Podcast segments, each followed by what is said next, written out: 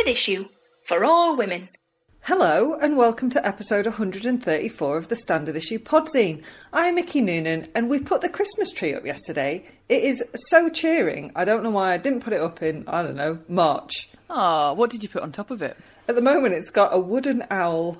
that is our tree topper. Festive. Very festive. We couldn't find a tree topper, they're like hen's teeth. I put some decorations up because I haven't been bothering in recent years when it's just been me in the house. But then I thought, well, hang on, if I applied that logic, I wouldn't have hovered since March. So I have put some up and I'll put some more up tomorrow. Hannah, have you hoovered since March? I have hovered since March, yeah. okay. I'm not going to tell you how many times I've hoovered since March. It's it's it's not a lot to be honest. guys. I'm Hannah Dunleavy and I'd like to talk about eating in dungarees. Okay, I'm an old hand with the dungarees and the eating, so how can I help? Well, you know I'm a big spiller. Mate, you Right. once got four bibs on the same birthday. Yes. Yeah. And ordinarily, you know when you eat something like like a croissant or popcorn, something that sticks to your front. Well, with dungarees, it goes down the front, doesn't it? I, don't, I, I didn't know this until now. And then for the rest of the day, you're wandering around like you're in the Great Escape with like bits of croissant and popcorn just dropping out of the leg of your trousers. I thought you were going to say it was going into the pocket.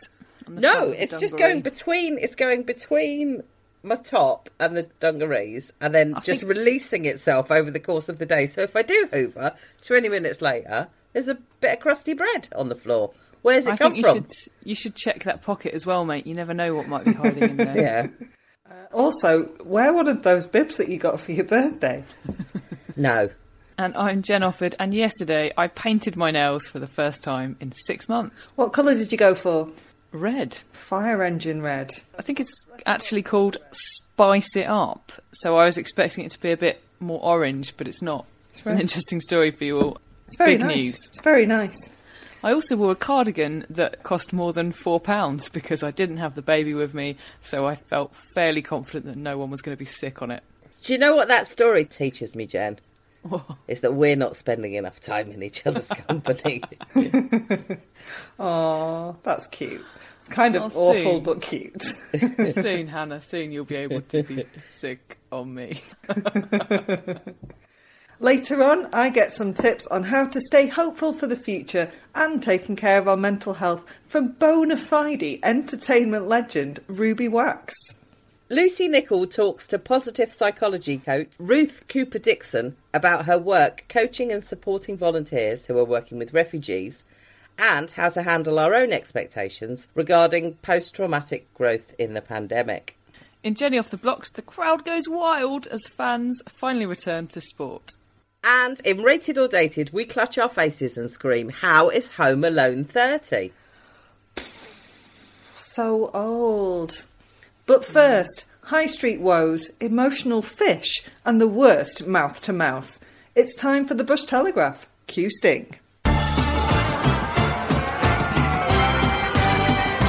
Bush Telegraph. Welcome to the Bush Telegraph, where we'd like to know what Boris Johnson has against hand washing. It's part of his motto, isn't it? Hands, face, Yeah. space, touch your knees. But did you watch the vaccine? It sounds like a Dunleavy disaster. 2020's The Vaccine. Did you watch the vaccine press conference? I did not watch the vaccine press conference. Okay, so in it, Jonathan Van Tam was asked a question about, you know, life going back to normal, and he said, "Ah, you know, I think that some of the things that we've learned in this might just be good to just carry on with in ordinary life, like washing your hands more and sterilizing stuff more, which is a perfectly reasonable thing to say." Perfectly communal. And then Boris Johnson says, well, like, it goes a bit. And I think initially what Boris Johnson is trying to get across to his people is that that means we're not going to have to wear a mask forever. So then they go back to JVT, and JVT says, well, you know, like I say, I do think it's actually a good idea for people to keep up a lot of the hygiene stuff. Then Boris Johnson again says, well, yeah, uh, people are. I just thought you've been telling us to wash our hands for like nine months. It might be the only positive thing to come out of this is that people get less colds because they wash their fucking hands more and do the vampire cough. But no. Anyway, so let's take a stroll down the great British High Street. And by that, I absolutely mean a metaphorical one, which I think makes me part of the problem. Clothing retailers have not had it especially easy for the past few decades, let alone the last year. I mean, I'm guessing you all know this, but just to reiterate, the internet has put them in competition with companies who aren't also paying overblown rents for square footage in high footfall areas. We had a credit crunch, do you remember that? Oh, yeah. Austerity has bitten and cultural mores have changed regarding fast fashion. And while none of these factors seem capable of delivering a killer blow to big name high street chains, piss poor management certainly will. Oh, yeah. And if you're interested, you can find several comprehensive pieces about the disastrous management decisions which brought us here on that internet. Follow that up with a global pandemic, which has kept stores shut and many people out of them even when they opened again. And you'll see the kind of news we did last week about Topshop, Burton's, Dorothy Perkins, and Evans, all part of Philip Green's Arcadia group, and also Debenhams, which has been flipping around on the bank like a dying fish for several years now, but has finally gasped its last. Unless a bid to buy it by Sports Direct's Mike Ashley works out, which is rather like coming to being given mouth to mouth by, well, Sports Direct's Mike Ashley. That's the same company, in case you were wondering, that a report by MPs for a Business, Innovation and Skills Committee said in 2016, quote, didn't treat its staff like humans. And saw complaints in lockdown one that it was forcing staff to work despite having furloughed them. Bastards. All this follows news that 158,000 jobs in UK retail have already been lost this year, not including jobs that may go at Arcadia and Debenhams. Plus, other retailers, including Ted Baker, have made recent announcements about the state of their businesses, and not good ones. So, sad times on the high street. Will you miss any of those shops, Mick? I won't miss any of those that you have specifically mentioned. It is a long time since I shopped in Topshop. One for age reasons and two for fast fashion reasons. But it's horrific news for all those people who are going to mm. lose their jobs. Obviously, I couldn't give two flying shits about Philip Green, apart from the fact he won't be massively damaged by this. It is all those people who are going to Yeah. who are going to lose those jobs. Probably the loss that is worth mourning out of all of those would be Evans. Because there aren't a huge amount of places that people over the size of about 18 or 20 can actually buy clothes on the high street. So I think for people with big bums and big tits, and I say that as someone with a big bum and big tits, maybe that loss will be felt slightly more. Including in that, people aren't over a size 18 but who have slightly bigger calves than a twig and would like to get into some knee high boots. Yes, exactly Yeah. that. So thank goodness we've not got another potential economic clusterfuck on the horizon. Anyway, Mick, what are you chatting about this? Oh, God. yeah, uh, join me in taking a few very deep breaths as we ask, what is Brexit and why is it still happening? Yeah, I know the desire to start sobbing and screaming is overwhelming, but British steel yourself, people. We're going in. Quick summary In June 2016, a majority of the British people voted to leave the EU 52% to 48%. It wasn't a legally binding result, but then Prime Minister Theresa May, who replaced referendum holder David Cameron after he swiftly scarpered to Nice to put his trotters up, twat, Twat. ticked the box to make it so and curry favour with the hardcore Brexiteers in the Tory party and indeed across the country. How'd that work out for her? Well, uh, Boris Johnson, after he replaced May, managed to forge a withdrawal agreement with the EU for a formal political exit on the 31st of January 2020, with London and Brussels agreeing an 11 month transition period from the end of January 2020 to when the bells chime on December the 31st. During that transition period, the UK has followed all the same EU rules as before, including single market and customs unions arrangements. But you might well be thinking, isn't it December uh, now? and while I understand the question mark there, because 2020 has messed with time and our heads, you would be right. It is indeed December. And no, there is no all singing, all dancing free trade deal with the EU, as promised by our Prime Minister. Tick tock, tick tock, eh? What happens with borders remains, and excuse me for slipping into the technical jargon here, but a bit fucked. I can't even think about the sheer incompetence around how to move forward in Northern Ireland without melting into incomprehensible fury, so let's instead look at Kent. Ah, Kent, which looks set to be renamed the Toilet of England. Yep, the county formerly known as the Garden of England could smell much less fragrant thanks to thousands of lorry drivers potentially being held up for hours by post Brexit border checks and, caught short, having to shit in a bag and fling it into the wild. Don't at me, it's already happening. It really is. I spoke to my uncle who lives in Kent, who's in tier three, and he said, I'm not quite sure why we're in tier three. And I said, it's because all those toilets that have been flung out of windows, mate. Yeah, exactly. And personally, I think Kent should go with it. Visit Kent, flush with Tory success. But the residents don't seem keen. Perhaps they shouldn't have overwhelmingly voted to leave the EU back in 2016 then. But to be fair, other than the countless experts who predicted these results, who could have predicted these results? Who could have known, Mick? No one could have known. It's a mystery. But why is there no deal yet? Well, the two sides are still deadlocked over three main sticking points quotas for fishing fleets, rules on amount of financial aid the state can provide for businesses, and a mechanism by which any future trading disagreements can be resolved. That last one's a kicker, isn't it? It's basically we can't agree on what to do if what we can't agree on what to do now happens again in the future. Bodes well.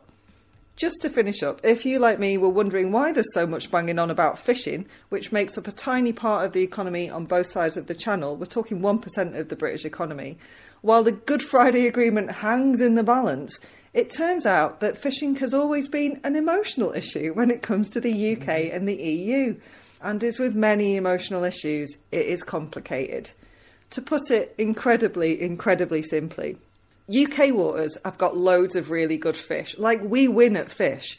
At the moment, mm-hmm. that's all shared as per the EU agreement, which means that currently more than 60% of the tonnage of fish landed from British waters is caught by foreign boats. But post Brexit, the UK fishing industry wants more of that sweet, sweet fishy goodness to land in British nets. And now for the complicated bit. Most of the fish landed by UK fishers is exported, with three quarters of it going to EU countries, while most of the fish eaten in the UK is imported. Following? So, yeah, so new taxes and tariffs are really going to leave that, and here's the technical jargon again, a bit fucked. Still, three weeks to sort it all out. Who's feeling lucky? Mother of God. Anybody want a burst of good news? And as the only person here, Mickey, can you speak for the entire world and say yes? Yes, I can. Privileged to do so. Well, here goes. Indigenous Amazon leader Nemonte Nenquimo has won an international award, nicknamed the Green Nobel, for her grassroots environmental activism to save Ecuador's rainforests. Nenquimo was given one of six Goldman Prizes after she led an Indigenous campaign and legal action which resulted in a court ruling protecting 500,000 acres of Waorani territory in the Amazon rainforest from oil companies. The 33 year old success also set a legal precedent for Indigenous rights in Ecuador, meaning other tribes are following in her footsteps to protect additional tracts of rainforest from oil extraction. John Goldman, president of the Goldman Environmental Foundation, said the winners had been rewarded for, quote, taking a stand, risking their lives and livelihoods, and inspiring us with real, lasting environmental progress. These six environmental champions reflect the powerful impact that one person can have on many. That is genuinely good news. Isn't it just? More news next week. Well, you have equal pay, but, you know, they're not equal, are they? Sexism of the week. It's that time of the week where we exclaim, Mary, mother of for fuck's sake, how is it possible for that to be even more shit for women? Still, where there's an ill thought out Tory policy, there's a way. Mm-hmm. You may remember we talked about the controversial two child limit restricting the amount that larger families can receive in social security benefits when it came in back in 2017. And we talked about it with regards to its non consensual sex exemption or rape clause, which means women whose third or subsequent child was conceived through sexual assault can gain exemption from the two child limit. I won't retread old ground too much here, but apparently it doesn't go without saying to the party in power that obliging traumatised women to have to explain the circumstances of a rape as part of a benefits claim is fecking outrageous. Scottish National Party MP Alison Thewliss, who first identified the rape clause, did sterling work campaigning at the time and this July spoke out again about scrapping the two child limit when data revealed that 900 women have been forced to go through the process of claiming for an exception due to that rape clause. As Thewliss says, every single one of these women has been put in a position where they've had to fill in a form to prove their child was conceived as a result of rape or coercion, just to make ends meet. Has it been scrapped? No, it has not been scrapped, and a hmm. new horror has emerged in the pandemic, with the British Pregnancy Advisory Service, BPAS, discovering that the combination of economic and job insecurity triggered by COVID and the two child limit effectively removed some women's choice, persuading them to end a pregnancy that they would, in a less fraught financial situation, have wanted to keep. BPAS said that more than half of the 240 women it surveyed who had an abortion during the pandemic and who were aware of the two child limit and likely to be affected by it said the policy was, quote, important in their decision making around whether or not to continue the pregnancy. Catherine O'Brien, BPAS Associate Director of Campaigns, said if the government does not want to see more women feeling forced into a corner between financial hardship or ending an otherwise wanted pregnancy, they must revoke the two child limit as a matter of urgency. Yeah, agreed. Agreed. And I say that as a woman who has no children and has never been entitled to this money. I don't resent other women for getting it. Absolutely not. If they're prepared to raise the children that I cannot be asked to raise, then why not give them the money they need to do it? Hello, I just noticed you going in your bag for something and could hear the jingle jangle of some change. Now then, if that change isn't being used for a, a, cup of tea or coffee or to do a worthy cause, you could consider giving it to us. And you can do that by popping over to our Patreon page, patreon.com forward slash standard issue, and any bunts you would like to throw our way is very gratefully received and helps us keep making content that champions women. Thanks very much. I am joined on the phone by TV star, comedian, author, activist, mental health advocate, and, well, pretty much a legend, Ruby Wax. Ruby, hello. Hi, I love my intro. you could just keep going, but thank you. I could just keep going. How are you? Well, um, I'm harassed now because I was in Scotland in an eco community where life was really about picking vegetables and uh, going swimming in the North Sea, and now I'm in London and uh, I'm overwhelmed again with the frazzledness of the whole thing.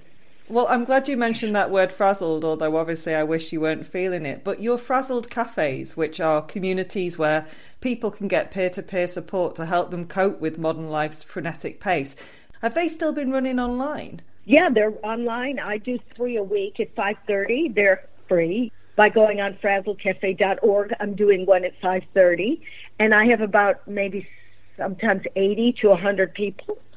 The rules are nobody talks about the news. I uh, top and tail it with mindfulness just to get everybody defrazzled, and then people start to, you know, they get it. They speak from the heart. There's no fussing around. They're authentic. They're interesting everybody, whatever color, whatever age, they nod. Whenever somebody speaks, they go, Yeah, me too. and people really feel like some people say, you know, nobody ever cared about me. I didn't feel I was heard, and now I'm heard. And I wish the world was like this. And then in the day, if you want to join a frazzle, there's hosts who host smaller groups, so you can get on any time. But I do Tuesday, Wednesday, Thursday. And do you find them helpful?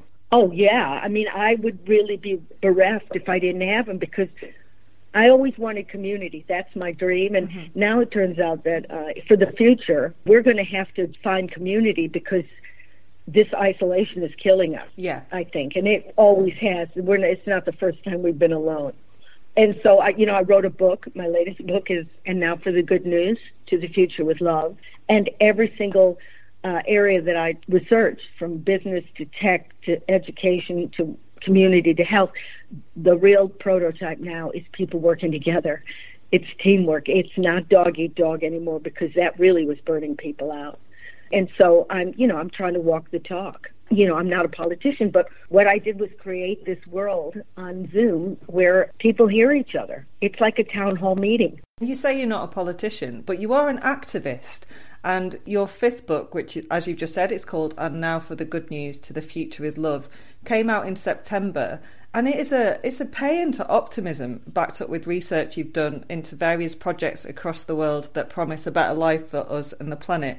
Now, you wrote it before the advent of COVID, but if anything, I feel like the pandemic has made it feel even more timely because we've never needed optimism more, really. Yeah, I mean, what a coincidence that I wrote that book. Yeah, it's you know, your fault. We were getting so. I know.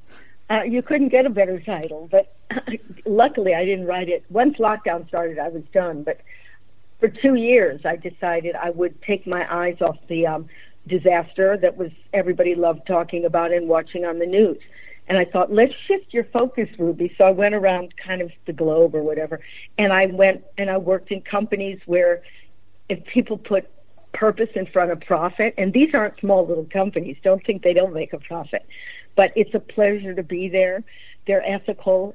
Um, and this is the way the world is going to shift. I went to um, educate to schools in the UK where these are in disadvantaged neighborhoods, so don't give me it costs a lot of money, where the kids are taught empathy and they're taught how to listen to each other because those are going to be the gold standards when they grow up everything else will be robots. Yeah, I think the education chapter was my favorite. Oh, it's just good. wonderful. Yeah, those kids are going to be, you know, the, they're they're going to be the gold standard. Instead of cramming them full of information and regurgitating subjects that they won't need in 20 years, mm-hmm. these kids are learning. You know, the teacher said there's no such thing as a stupid question. Imagine if I got that, because those are the kids that think out of the box. But don't think they don't get the grades. They do because they learn how to um, control their stress. There's, they give them tools, and that's more than we ever got. You know, this is why we burned out. Maybe they won't. Yeah, I love your idea of putting good news on the front of newspapers slash the internet, however people get their news fix. Well, bad news sells, you know, so we can't. It's it, and again, it's not our condition; it's a human condition because we get an adrenaline hit when we get bad news or when you're, you know, getting a drug or you're getting more texts or people are liking you. And the thing is, we don't know where our limit is. And so it's bad for us. You know, we, we're making our own cocktails, this kind of cortisol again and dopamine. And nobody ever gets addicted to good things. I mean, nobody ever gets addicted to kale. there's reasons for that. yeah, there's reasons for it, but you we have a proclivity to, and I write about it in some in my book. Is we out of five thoughts this is general, for a negative. And there's a reason that we're, uh, somebody also said that we're Velcro for uh, negative thoughts and Teflon for positive ones. So we really have to manage our minds. If, we, if we're not aware, we really get dragged down that system and then feel so horrible and think, oh, I'm not good enough. You know, so uh, so part of it is, you know, I'm looking at, I used to, you know, I studied mindfulness, but if it isn't for you, then go look at what people are doing that's really changing the world. That makes you feel better. You know, and they're compassionate, and that's also a virus. You know, it's catching when you see people doing their jobs and they're doing it for the environment and they're doing it for a passion. It feels good, and then they work harder. How do we get better at seeing the good rather than joining in the collective rage? And I ask that as someone whose screaming pillow is in pretty much constant use. you know, um, you have to. You it's not going to come, and the newspaper isn't going to show you somebody who's not dead on the front cover. uh, yeah. So don't wait for and don't wait for you know don't wait for a politician to change things. I think we really have to take over and evolve ourselves. So I mean, do whatever you can. Form a community. Community will save everybody because that makes you uh, buy that bonding chemical. You know that oxytocin is really good for your health you can look at my book and see what's going on in tech. It's not there to wipe us out. There are, you know, there are people who, uh, you know, and there are now who just want your money, but there's also people working for the good of humanity in tech, in business, in designing communities, in the health. Uh, it's not all um, doom and gloom. So you can read my book. That'll make you feel better. It did make me feel better. I have read it. It did make me feel better. And you, I mean, you kick it off by stating that we're in the best position that the world has ever been in. And it's so easy to forget that. Uh, Yeah, it is easy to forget it, but on the other hand, you can't say, "Well, it's not the Spanish Inquisition." This is pretty scary. What what's going on now? And in the past, we needed stress. Now we're frazzled, which is um, that that inner monologue you get. Oh, I'm not good enough. Nobody else is stressed. So it's like our thoughts are sabotaging us. This is a new phenomenon, but um, we have to really work at it to not get distracted because the culture is so um, demanding. Yeah. I mean, before you were just either a peasant or a king. There are loads of bits of the book that filled me with hope, and I particularly like the ideas that if our minds are in chaos, we create chaos. And that means that to think clearly is social action. Do you think it's easier to look outwards rather than inwards? That's a tricky question. We do both. We do both, but I mean, you know, Socrates, or they say he didn't say it, but to know thyself means that you're um, pretty much getting to be the driver rather than the driven. We can't just go for distraction. I mean, you can, but it'll end in tears. And we live in a world, like I always say, somebody says, not me, that we live around weapons of mass distraction. And I think for me, because I study mindfulness, to understand what the habits are of your thinking and facing them and then being kind to yourself because we all have crap recordings going on in our heads uh, is the way to cool down your fear. I think you have to know how you're thinking so you don't project it on other people and then get angry at them for making you feel bad. So there is awareness, and it's always been that way. That's the road to, um, you know, a better life. I think, unless you're lucky. Unless you're lucky, you know, some people are just resilient. But if you feel that you're getting frazzled, you have to do something about it. It's not going to go away by wishful thinking. I mean, you you are kind of like the poster woman for that. It's well documented that your depression 15 years ago led to you getting a master's degree in mindfulness-based cognitive therapy at Oxford, which you've mentioned and rightly so. It's fair to say that that completely changed your outlook and your life, didn't it? Well, it has to. You know, if you go to the gym every day, you're going to get a six pack. So the fact that, well, I like studying it because I always need to know the, I need to know the the, the, the reality of it. I don't I don't go for wishful thinking. I like to see what happens in a brain scanner when you do do mindfulness, and it has fantastic results. But so does praying. You know, I mean, it's just that there's not a lot of churches open, and I'm not religious. but um, it did change it. I not I haven't had a serious depression, but not because it's a miracle. Uh, it's because I can I can sense when it's coming, and I could never do that before. You're suddenly hit on the side of the head and taken. You're hijacked by this devil, and the next thing is you're depressed. And now, if I see it coming, I can do things about it. So it delivered. Do you think the mindfulness that keeps you sane and grounded now, having that toolkit that you've developed, would have been possible at the height of your fame? No, I wouldn't have even thought of it. I don't think kids, you know, really would think about this. At, at a certain point, you know, I was really good about um, being, you know, pushy and doing a thousand things at once. It, I think you have the juice to do that at a certain age, and then you still think, oh, I've still got that petrol in my tank, and then you burn out. So I think it's at an appropriate time, even though they're teaching kids in schools now mindfulness, because I would have been probably able to control it and still be ambitious. I mean, being mindful doesn't mean you're a, you're vegging out. It just means that you're able to detect when you're hitting your tipping point. And I think I would have been a better comedian if I had done this because it, you're not desperate and you can focus. Yeah, I remember. So I'm 43, and I remember at senior school, but when I was like 12 or 13, one of our RE teachers, because it was a Catholic school, she used to do a little bit of meditation at the end of every class she gave us, where we'd kind of listen to her and put our heads on the desk, and she'd do the whole think of an island, that kind of thing. And she was derided not just by the kids but by other teachers for being a bit kooky. And now it feels like it's something that we desperately need to make sure is part of everyone's daily life to take that little bit of time to sit with ourselves? Well, it is an emergency now because, you know, think about how many people commit suicide. Think about the numbers of people having to leave work. And mindfulness, it didn't get popular because, you know, suddenly it became vogue. It became popular because you can see on a brain scanner what happens. And it's not for everybody, but it's pretty impressive. Did it take you a while to get into it as someone who was, and obviously I, I only know this from what you were like on TV, but seemed quite frenetic? Yeah, I can still be frenetic. Mindfulness doesn't chill you out. It just means I'm frenetic when people pay for it, or Yeah. you know, if I'm really into booze. But I'm not frenetic because you know I've got something to prove. You might call it frenetic. I call it when you're really happy, you know. And uh, but frenetic is when you're desperate and you're, you know, you're high, and it's not fun.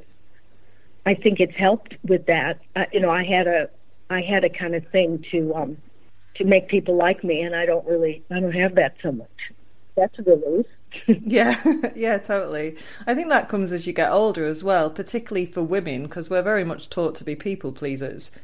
Yeah, that's true. That's true. But I mean, some people don't change. They try to imitate who they used to be when they were young, and then it's a tragedy. Yeah, yeah, and it's hard. I think. Yeah, I no, I agree. I totally hard. agree with you. But yeah. you better reinvent because nothing's sadder than somebody pretending they're still, you know, in their prime when they're not. You can get. mo- Somebody said you can either turn into wine or vinegar at a certain age. I um, thought that was good. That is great. I like that one. I just want to touch one more time on the mental health theme because you have become this incredible advocate for being honest about the problems that so many of us face. I've I've suffered from pretty bad depression a lot over my life, and Christmas is a time that a lot of people find tricky at the Oh, best man, of yeah. times, let alone like this year. I just wondered if you had any sort of tips that you could share for how people might get through what could be a tough, potentially lonely period. Well, again, you can come on Frazzled Cafe because we'll be there. We'll be there, and you'll be with people that care about you, and you don't have to tell them what you do for a living. And they, you know, I think that if lockdown eases off, rather than when you know, if you live in a town or something, get together and and organize picking up the garbage or knocking on windows. I mean, I think if you're kind, it's really good for your health. So Yeah. I think um, you can't think of anything else to do and you're not disabled, then do something charitable, and that's real. That'll give you a kick. That's better than any uh, present or any buzz. I don't know if you've seen this around you, and obviously you do your own communities, but that has been a real silver lining in what's been happening over the last year. There's been quite a lot of community action. It's been a joy to see and be involved with. I know. Yeah. I know. It's fantastic. So, you know, if you say what to do over Christmas, then do that. In and now for the good news, you journey through various different things, like you mentioned before business, education, tech. Was there a particular sector that made you most excited and most optimistic about the future? Well, I love the communities, and there is one in South London. It's the, Peabody Estate. Some of it's free housing, and they do. It's in the middle of South London. There's a community center where women with kids take care of each other's kids. Elderly people have, you know, things to do. They have vegetables growing on their roofs, and they have no heating bills because if you build those houses correctly, uh, you can really you're helping the environment and they all have each other's backs. It can be done. I mean, I stayed in a eco community last week, and they're in cities too. You know, uh, the exciting thing is what happens when people are united in some way. And working for Patagonia was exciting. That was a sportswear company because they all have missions, and there's an organization called B Corps where you get a certificate if your company is fair if there's authenticity, if there's equality, if um, you know they do things for the environment, and that's become the cool thing to get now, because as this, millennials are going to be able to smell rats pretty soon. You know, if uh, you're polluting the Chinese sea with your blue jeans, you know, with the dye pouring out, Yeah. they'll be able to tell. But this is interesting. The future is going to be. They're not. You're not going to get away with it anymore, just because of technology. And I, there were things in tech that were working for humanity, teaching kids empathy, games that make kids more aware of how other people feel, but still exciting. And at the end, when I went to Samos with a group of girls, uh, people that are hands-on, you know, they they build the sewers, they build the showers, You know, they they have a women's center. When when I went there with them and I saw those refugees up close, boy, that changed my life. I'll tell you that. If you have depression, you whip right out of it. yeah, perspective, I guess. We it's it's so easy to Yeah. lose, but so important to have. Just one last question. We are chatting on my mum Anne's birthday, and she's a mega Ruby Wax fan, and she was so excited that I was going to talk to you. So, for my final question, I asked it to come from her, and uh, brace yourself, it's fairly broad. She would like to know what is your most favourite thing you have ever done, ever, and she has specified absolutely no boundaries here. oh my God, going to Burning Man. Ah, Yeah, I was the oldest person there, but it was a kick. So tell her that. Tell her to get ready. I will do.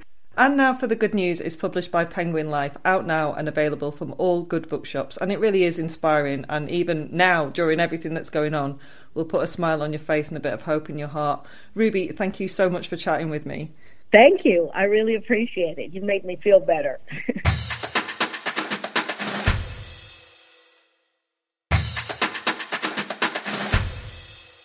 Hi there, I'm Lucy Nichol. I'm going to be chatting today to a pretty amazing woman who also happens to be a colleague and friend, the fabulous Ruth Cooper Dickson. Now, I first met Ruth at the Mind Media Awards in London a few years ago, and fortunately, I've since had the opportunity to work with her and her positive psychology business, Champs.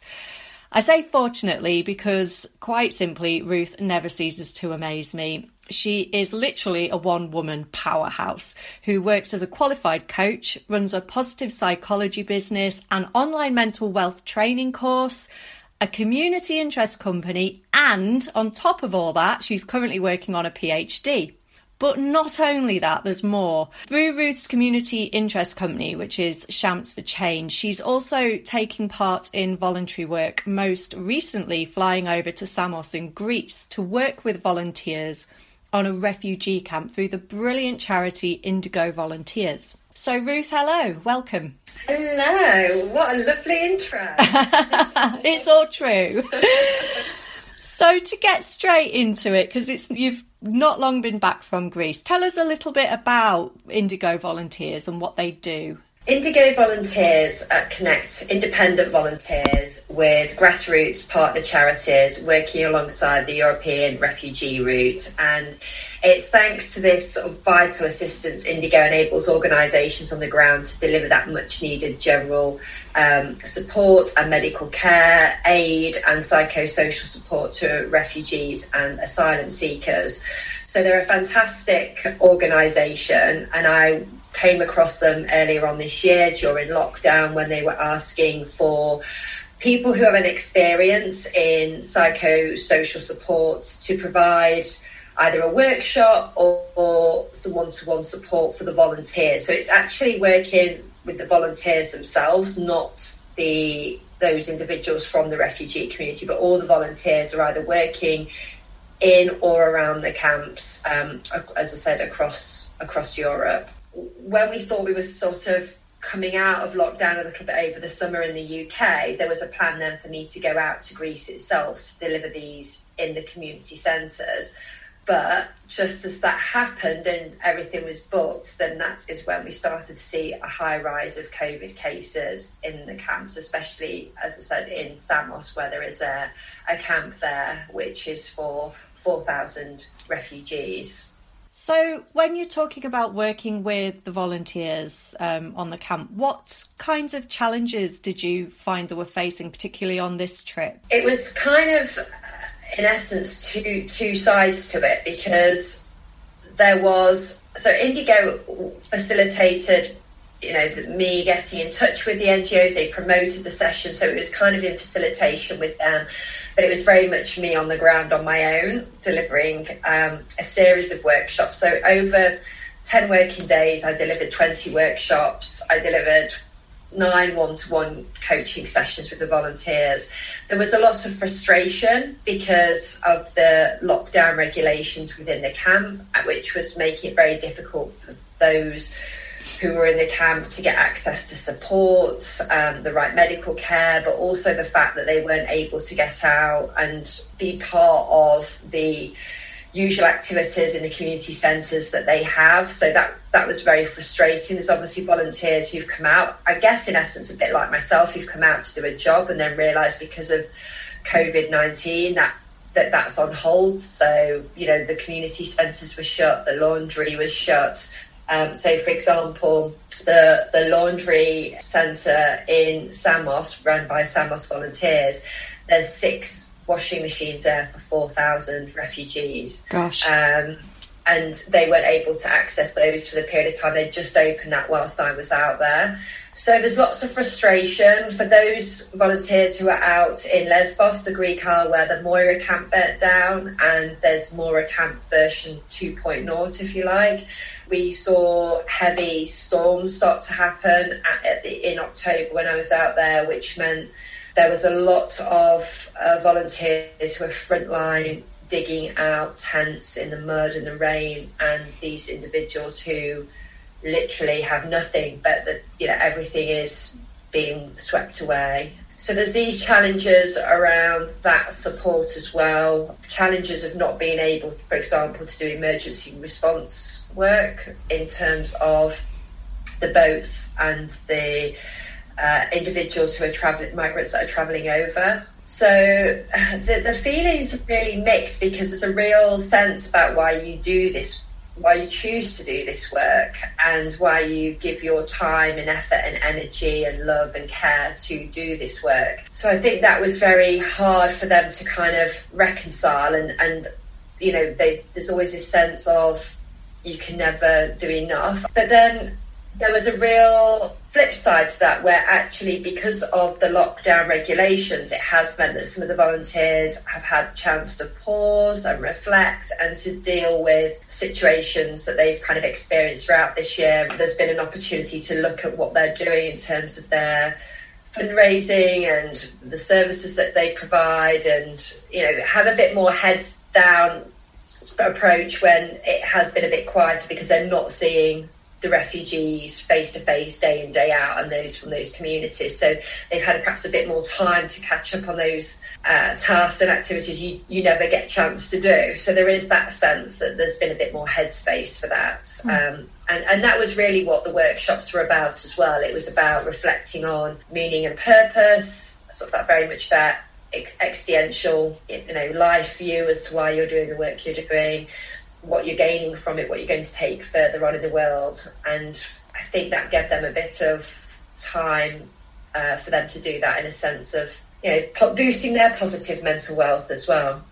And I think when when we think about refugee camps, we can imagine all of the traumas that refugees themselves may face. But what kinds of traumatic experiences might a volunteer experience? So we talk about sort of compassion fatigue, which is an element of it's secondary trauma. So you don't have to deal with it. You're not going through it, but you're you're supporting those who are going through it, which anyone who's working frontline is going to be experiencing secondary trauma and you see it day in day out and it doesn't mean you harden yourself to it but you are dealing with that and also coupled with burnout it's a it's a real factor and the research shows that volunteers especially within a refugee community setting do experience high levels of compassion fatigue there's all different sorts of ways that trauma can play out because trauma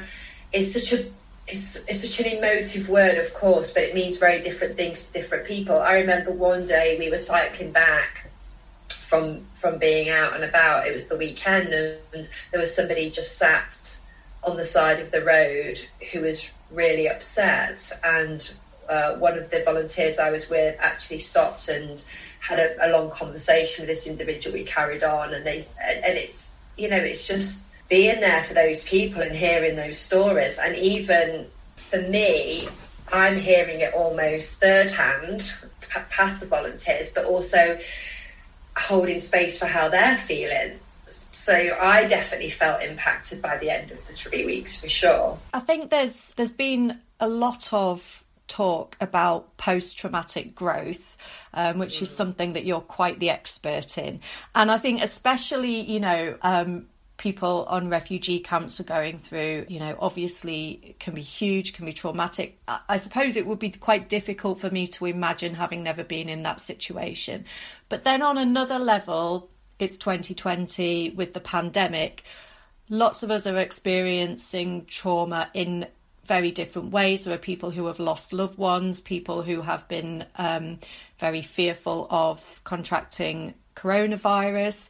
So this whole post traumatic growth concept has been talked about quite a lot. Could you tell us, in your expert view, what it really is and what some of the problems are with how we're talking about it? Post traumatic growth has been researched for decades and it, it's really come into its own, especially during the pandemic, as you said, and people have latched onto it, which I feel is great because it's great to see that there's more under, slightly more understanding about it. But also, the concern is for me that it does link into toxic positivity in a sense of you're going through trauma, but don't worry, you're going to come out of this so much stronger and better. And and, and, and it's when it's worded in that way which takes away from somebody their truth, their their experience, their journey of pain and suffering. And post traumatic growth is a type of adverse, adversarial growth. But what happens is you experience trauma and it can either be an outcome or it can be a process. This is what people often don't understand. So post traumatic growth can be an outcome, so you work through it, or it can be part of the actual process itself. And when we experience post traumatic growth, we've gone through trauma and we are then shaped by that in some way. So we either have a stronger sense of self, we have a greater meaning and purpose for life, we connect with people on a on a much deeper level, we have um, a better appreciation for life itself. So there's there's kind of different factors that, that come with post traumatic growth. But trauma is so unique, and trauma can be anything from I've had a relationship breakup or I've lost my job to, as you said, losing someone in COVID to I'm in a I've had to flee my own country and move to somewhere else. Right, trauma is so unique. It, it's it's not just one size fits all. And actually, post traumatic growth, it can take years for somebody to even get to that point. So it's not like you go through a trauma and then, oh, in six months' time or a year's time, I'm going to feel amazing. And I'm, and this is the other concept about post traumatic growth. It doesn't it, it doesn't leave you feeling glad that the trauma's happened to you. You, you. You're not happy that it's happened to you you know, I think there's this misconception that I'm so glad this happened to me and you're really positive about it. It doesn't mean as well, post traumatic growth doesn't mean that you're happy every single day. This is often a misconception. Post traumatic growth is part of the concept of resilience, and resilience, again, doesn't mean that you're happy and positive every single day. So I think it's really it's been grabbed by mainstream media without really necessarily understanding it, and actually even by doctors or by um, um, clinicians who haven't necessarily got an understanding of it. Yeah, and you mentioned toxic positivity, and I, I suppose you know we we've discussed this quite a lot during covid there's been all of this you know have you learnt a new skill have you baked banana loaf have you yeah. Started a sourdough starter all of this stuff and actually yes people have had some time but but if you've lost your job that could be quite a traumatic thing and you may not feel at all like baking banana loaf. So it's about managing yeah. expectations of recovery as well, isn't it? Yeah, definitely. There's no right or wrong way to experience what we're going through. And people generally will fall into three areas. They'll either bounce back and they're you know, there might be some of those people you said there well, I'm going to do these skills and I've got this time, and that's their attitude and outlook, and that's great, and that's you know, that's okay. And then there's people who have probably been very stoic, you know, they've been very kind of, um, I, am just going to stand here and, and, power through, and that's me, and I'm not going to change. And, and some people are like that, and that's also okay. And then you've got people that will have you know, their whole world basically trauma comes from shattered assumptions, you know, shattered assu- assumptions about our life, the world we know, which has happened to lots of people on some level. So that will shift and change people. And again, not everyone will grow from that. So, just finally, have you got any tips for people who either are supporting someone who's been through something traumatic or who themselves has been through something traumatic in terms of managing expectations? Firstly, that individual can change day in, day out, week in, week out. You know, just give them space to feel the emotions. Make sure if you're supporting somebody, just be there for them. And you don't even have to keep asking, Are you okay? Because if they're not okay, that question's a bit mute, really. So just checking in with them, what they've been up to, tell me about your day today. giving them a little bit of space, holding that space. I cannot, I cannot emphasize if you can just sit with somebody, whether that's online, whether that's having a phone call, whether that's socially distanced in person, whatever that looks like for you. If somebody does need professional support, you can't force somebody to get that support. Encourage them, encourage them to contact their GP, have a conversation, reach out to the right charities, reach out to um, anyone can self refer for talking therapy on the NHS. We know services are stretched, but if you don't put yourself out there, if you don't ask for help, then um, you know that won't come to you, unfortunately. So just keep encouraging them. You can't be all things to all people, and it may need a few people to be that support network, not just you. Absolutely, that's that's really helpful. Thank you so much. Um, hopefully, people will get a, a lot out of that. So, some really great words of wisdom there, Ruth. Thank you. Thank you for having me. And um, if anybody wants to follow Ruth on social, you can find her on Twitter at Ruthie Coops. Um, that's R U T H I E C O O P S. Um, on Instagram, it's Ruth Cooper Dickson. Um, and if you want to take part in Ruth's online coaching course, My Mental Wealth, just visit www.mymentalwealth.com. You play ball like a girl! Go on, do one, kid. Jenny off the blocks. Welcome to Jenny Off the Blocks, that time of the week where the crowd goes wild as we discuss all things women's sport. And of course, I'm talking about fans finally being allowed back into sporting events. Sort of. I mean, terms and conditions apply, like. And I'm sure there will be some dudes out there screaming that women can't fill stadiums when they hear that the Women's Super League match between Chelsea and West Ham on Sunday was attended by 700 out of a maximum of 2,000 fans. To be fair, as a season ticket holder at Charlton Athletic, I'm entered into the weekly ticket ballot for a place at a home game, and I have been successful both times so far, and both times I've not been able to attend. So you know. Anyway, let's talk about that match briefly because it looks like it was a belter with Chelsea winning 3 2 thanks to a hat trick by Sam Kerr, who you'll remember from last year's World Cup is pretty good, and it was generally considered something of a coup when Chelsea signed her afterwards.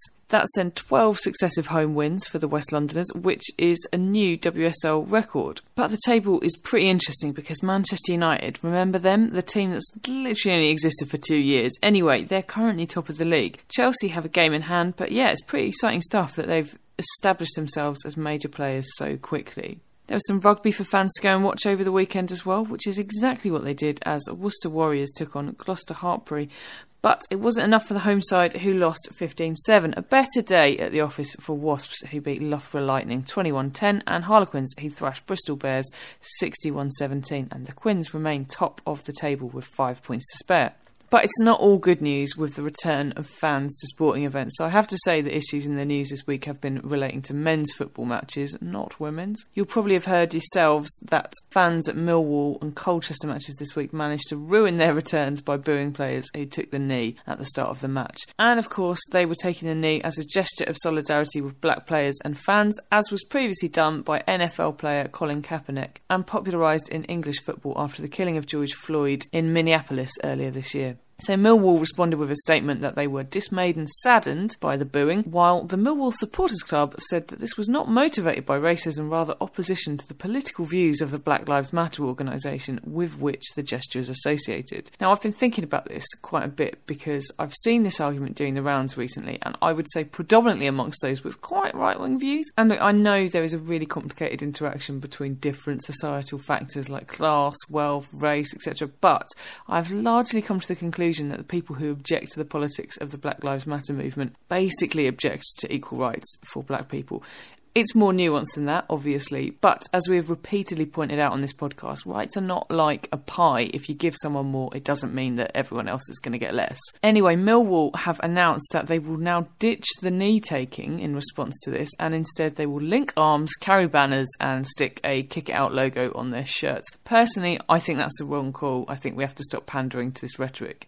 Big up then, in my opinion, to Colchester chairman Rob Cowling, who said that fans who disagreed with the gesture but could not bring themselves to stay silent should stay away because they are not welcome at our club. We could debate this for ages. Is sport a place for politics? Well, come on, guys, everywhere's a place for politics. And if not, I see your BLM argument and I raise you poppies. Let's end on a high, as I do like to, with the news that the England and Wales Cricket Board has announced a further 16 female cricketers have been awarded full time contracts, which takes the total number of women with said contracts up to 41. Okay, yes, it's by no means a fully professional operation, but it is progress, and it now means that each of the eight regional teams have five full time players. Props to Western Storm, who have themselves funded a six. More of this, please. That's all from me this week. You can catch me on Twitter if you'd like to chat about any of this, where I am at InspireGen, and I'll be back next week with more women's sport.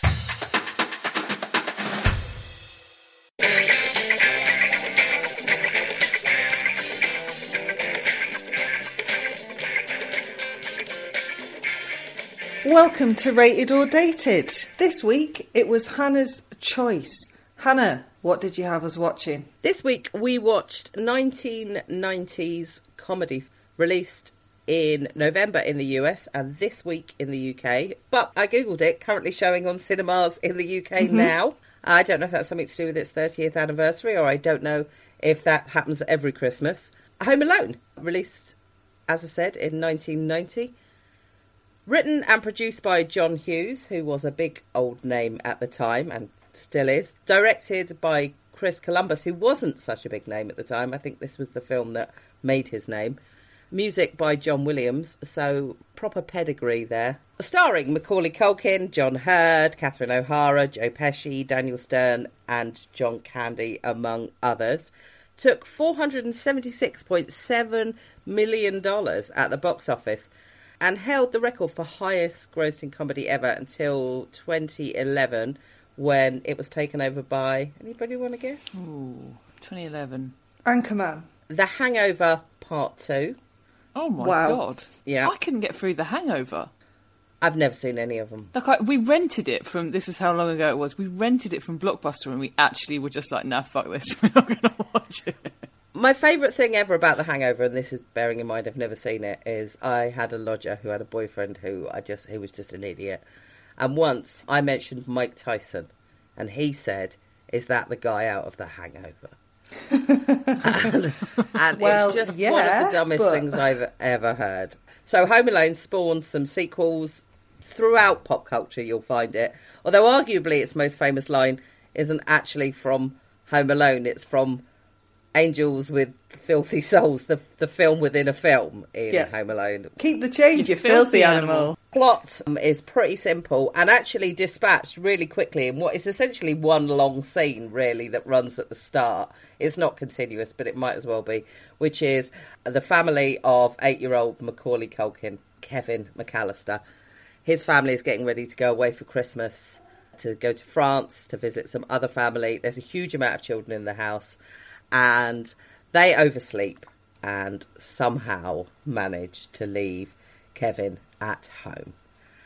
I have seen this once and only once, and that was at the cinema when I was, I'm going to say 17, if it was I saw it at the cinema. And I took my brother and some of my cousins, who would all have been about seven, eight, or nine, to see it at the cinema. Yeah, it's my life, just me dragging huge amounts of children behind me. Did, did you lose one of them? Because that would have been really good.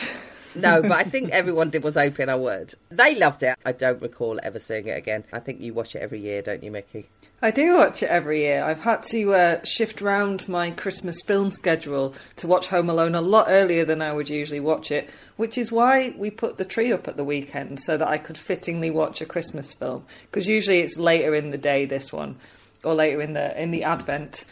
I reckon I've probably seen it about thirty times if it's thirty years old. Jen? Yes, I've seen it many times. I feel like it's the kind of film that I've seen bits of a lot because I think it's one that is sort of fairly heavily rotated in that kind of Sunday late afternoon slot on Channel 4 and Channel 5 at this sort of time of mm. year. But I was eight when this film came out, so kind of like prime. Prime Were you one of the kids I was made to take to the cinema to see it, Jen? You lost me, Hannah. That's why you can't remember it. yeah, so I loved this film when it first came out, and I don't remember having watched it the whole way through again. I must have done because I remember all of it. Apart from like one section in the middle, I was a bit like, oh, I can't really remember this bit. But Was that um, when he did the shoplifting? Because I didn't remember that bit at Yeah, all. Yeah, that bit, and when he goes over the lake. Yeah, I did wonder, is this the director's cut? Why haven't I seen this before? But obviously, like I say, 30 years ago. There's loads of stuff to talk about with this, but I, I don't know. I thought we might start with the question of child actors. First thing to say, obviously, he's not the centrepiece at all, but one of the best things in this for me was just a reminder of how completely weird and wonderful Kieran Culkin has always been. Strange little kid. I find with this, watching this, that everyone will always say, "Oh, Macaulay Culkin is really great in this." There are bits of it that, I mean, he's he's however old. I mean, he's playing an eight-year-old, so I think what was he about ten when he made it? He's 10. Can I just say he did a brilliant tweet this year? Macaulay Culkin tweeted Yes. the following Hey guys, want to feel old? I'm 40 today. and everyone Yeah. did the munch scream face as they realised that we're, we're all heading towards the end. The stuff where he's supposed to be being deliberately cute, I actually find quite irritating. And a lot of the early sort of hammy, when he first discovers he's by himself and he's running around the house waving his hand, shrieking, really gets on my nerves. But actually, the stuff where he's not visibly acting, which includes the stuff when he's in the church with Roberts Blossom, he's actually brilliant. I way prefer that when it, it's more low key than when it's more hyped up. I mean, when it gets to the end and it goes full on Looney Tunes, it is a ridiculous amount of fun. But actually, I way prefer low key Macaulay Culkin in this to the the shrieking, the face grabbing, and all of that. I feel like I haven't watched it for a while, and so like proper proper belly laughs in the last bit at the end, like the you know the when the house is under siege. I was surprised by how how funny I found it. Actually, I was proper like guffawing on the sofa, but also I was surprised by how charming I thought. I mean, you you like you watch him and you think like he must have been such a precocious little shitbag, but like how charming he is in that film. I was really like surprised by how charming I found him actually. His brother is basically Biff Tannen Mark II, though, isn't he? Yes. Yeah. Yeah. Yeah. Credit to Macaulay Culkin as well. I agree with you, Hannah, that the, the more stagey aspects do feel a little bit amdram when he is absolutely hamming it up. I assume at the director's behest. But he is in nearly every single scene. That is quite a lot of hard work, and he definitely puts the graft in. And yeah, he's he's very cute and he's charming and clearly a genius for an eight-year-old to come up with all those booby traps. Yeah. There are a couple of other absolutely just, to me, stellar performances in this. Joe Pesci is amazing in this. yes, As is Stern. When the Yes. scream he does when they put that spider on his face is just brilliant. brilliant. It's one of my two favourite things in Home Alone. That scream and then the little dance that John Candy does when he says polka polka polka. Just that little action that he does. John Candy is kind of in this exactly the right amount because although I'd I'd like him more, he is really extraneous to the plot. He's just there to give John Candy something fun to do. But he Yes. is brilliant in it, I thought. You are a big fan of Catherine O'Hara, Mickey, so you've probably got thoughts there, haven't you? I love Catherine O'Hara. I think she's incredible, and I love her in Beetlejuice. I love her in all the Christopher Guest films where she gets to sort of write her own songs and ad lib and sort of be uh, innovative in that way. I think she's great here. She does a job as a very harassed, worried mother who has left her eight year old home alone and is desperate to try any which way to get home to him. She's a little bit shrill, but it's a bit like that Winona Ryder in Stranger Things problem, in that if you are worried about a missing child, I imagine you do come across as a little bit shrill. But yeah, I think she's cracking. It's interesting because obviously we've all been home alone this year a little bit, and reluctant as I am to bring everything back to coronavirus, it amused me that he basically did what everybody else did in lockdown when they found themselves home alone. Like he started eating shit.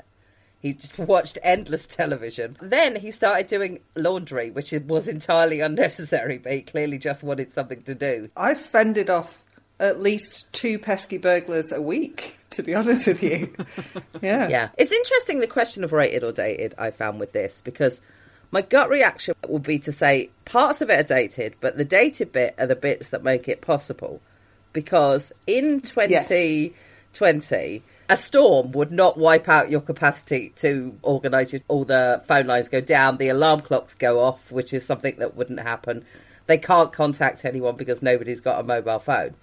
So it seems like the dated bit is what makes all of this possible. If you tried to make it now, everything would have to be so convoluted about why you couldn't contact anybody and why you overslept in the first place. When I was watching it, the one thing that really struck me, obviously, it, the whole thing's silly. It's not meant to be realistic, but I was like, you got five kids. There's no fucking way any of you have overslept. Like, there's just, how many kids are in? I think there's like ten children, eleven kids in the house, Yeah. and two, at least two of them are very, very small. There's no way any of them have overslept and missed their alarm. It just hasn't happened. I'd like to tip my hat to John Heard, who moved from Home Alone to The Sopranos to Sharknado. I what a career I- trajectory. His little face when I was like, what happened? What happened? really, what did happen? Yeah. Can we talk about the the violence, I guess? And it is pure cartoon violence, and I think that's why it gets away with it. But it absolutely makes my it makes my belly feel funny when all of those things are happening to them. My stomach was cold for about five minutes. Then falling down the stairs was horrible to Yeah. watch. But then the crowbar kept falling. The iron hitting him in the face made my teeth go on edge. Yeah, I mean, like we say, it's cartoonish and it's amped up cartoonish because, like, Pesci is making cartoon noises in it, isn't he? He's Yeah. actually going full on rasha, frasha, like cartoon noises. when Stern puts his foot down on that Ah. nail, exactly. I'm like, oh, my balls feel weird, and I don't even have balls. Yeah, That's the only bit that actually, like the rest of it, I, I just laughed because it is so cartoon. I couldn't really take it seriously. I found it funny, but the nail is still like, oh god. I mean, you think he'd have learnt to look where he stepped because he then just steps into those Christmas decorations without looking to see where he's stepping, and then continues to walk across them once he's already trod on one. You're like, why don't you just look down? I Why assume he's lost down? all feeling in his feet by that point. Yeah. I do like the, the little exchange. Why have you taken your shoes off? Why are you dressed as a chicken? It's very lovely. I have a question. Has anyone seen Home Alone 2? yeah, Yes. it's great. It's a really good Okay. film. That's the one Lost with in New Trump York. In. How the hell is he not been taken into care by now then, Kevin McCallister? They're middle class, mate. Upper Yeah. middle Oh, class, right. I'd say. They're very rich. White middle they- class Americans. Yeah. Yeah. Yeah, they are very rich, aren't they? That's a massive mm. house. And I was like feeling a little bit tearful just at the amount of money that they've spaffed in basically not going to Paris. just like, oh my god.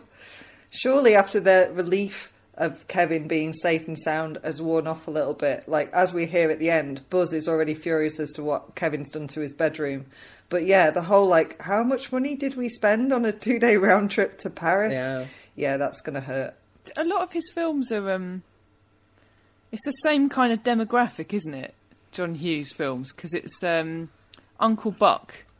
Absolute fucking classic. I love Uncle Buck. Uh, Uncle Gotta Buck is love John Candy. Exactly. Yeah. I know. Every time I think about the fact that he's dead, I'm just like, why? Why? It's not fair. Um, At least he gave us cool runnings before he left us, Jen. Yeah. That's- good point. Good point. Another absolute banger of a film. Yeah, it's the it's the same kind of And he basically plays the same character in all of them, doesn't he? But he's fucking good at it. Oh god, I love John Candy. Yeah, I think too. you're right with Hughes and the demographic. Although this, I think Home Alone marks Uncle Buck is a slightly uh, younger demographic, and Home Alone is younger than like Sixteen Candles and The Breakfast Club, where you see Yeah. them going from older teen to young adult. And here we've got Kevin kind of going from little tiny boy to teenager almost a bit early when he's forced to have to survive all on his tod. It's very good. Like you know how Paddington. I'm obsessed with Paddington. The like particularly Paddington Two. Paddington is Two is amazing, It's a great wonderful. film. genuinely And- amazing.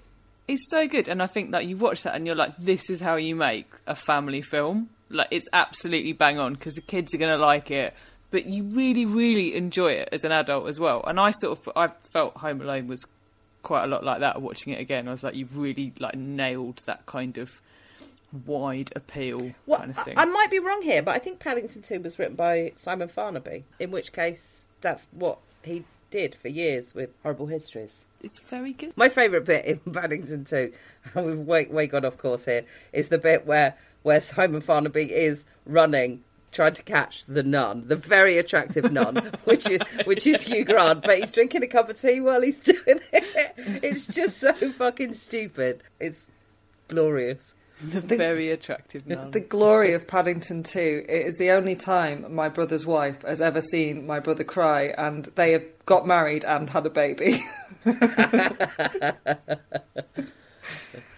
So, question: rated or dated for Home Alone? rated, rated, rated. yeah, fully rated.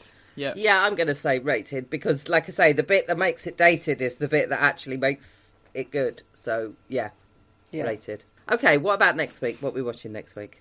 Now then, I noticed that Sandra Bullock vehicle Miss Congeniality turns 20 this month, and I was tempted, but for my money, Drop Dead Gorgeous was always the better film along the same theme of beauty pageants, and it turned 21 this year. I fucking love Drop Dead Gorgeous. So even though we've missed the actual month of its birthday, which was June, we're going to watch it anyway.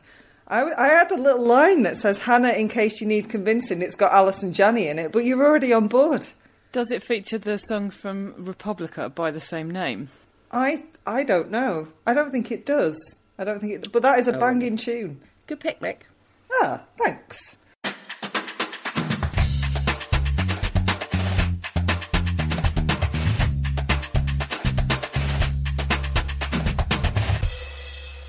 Standard issue for all women.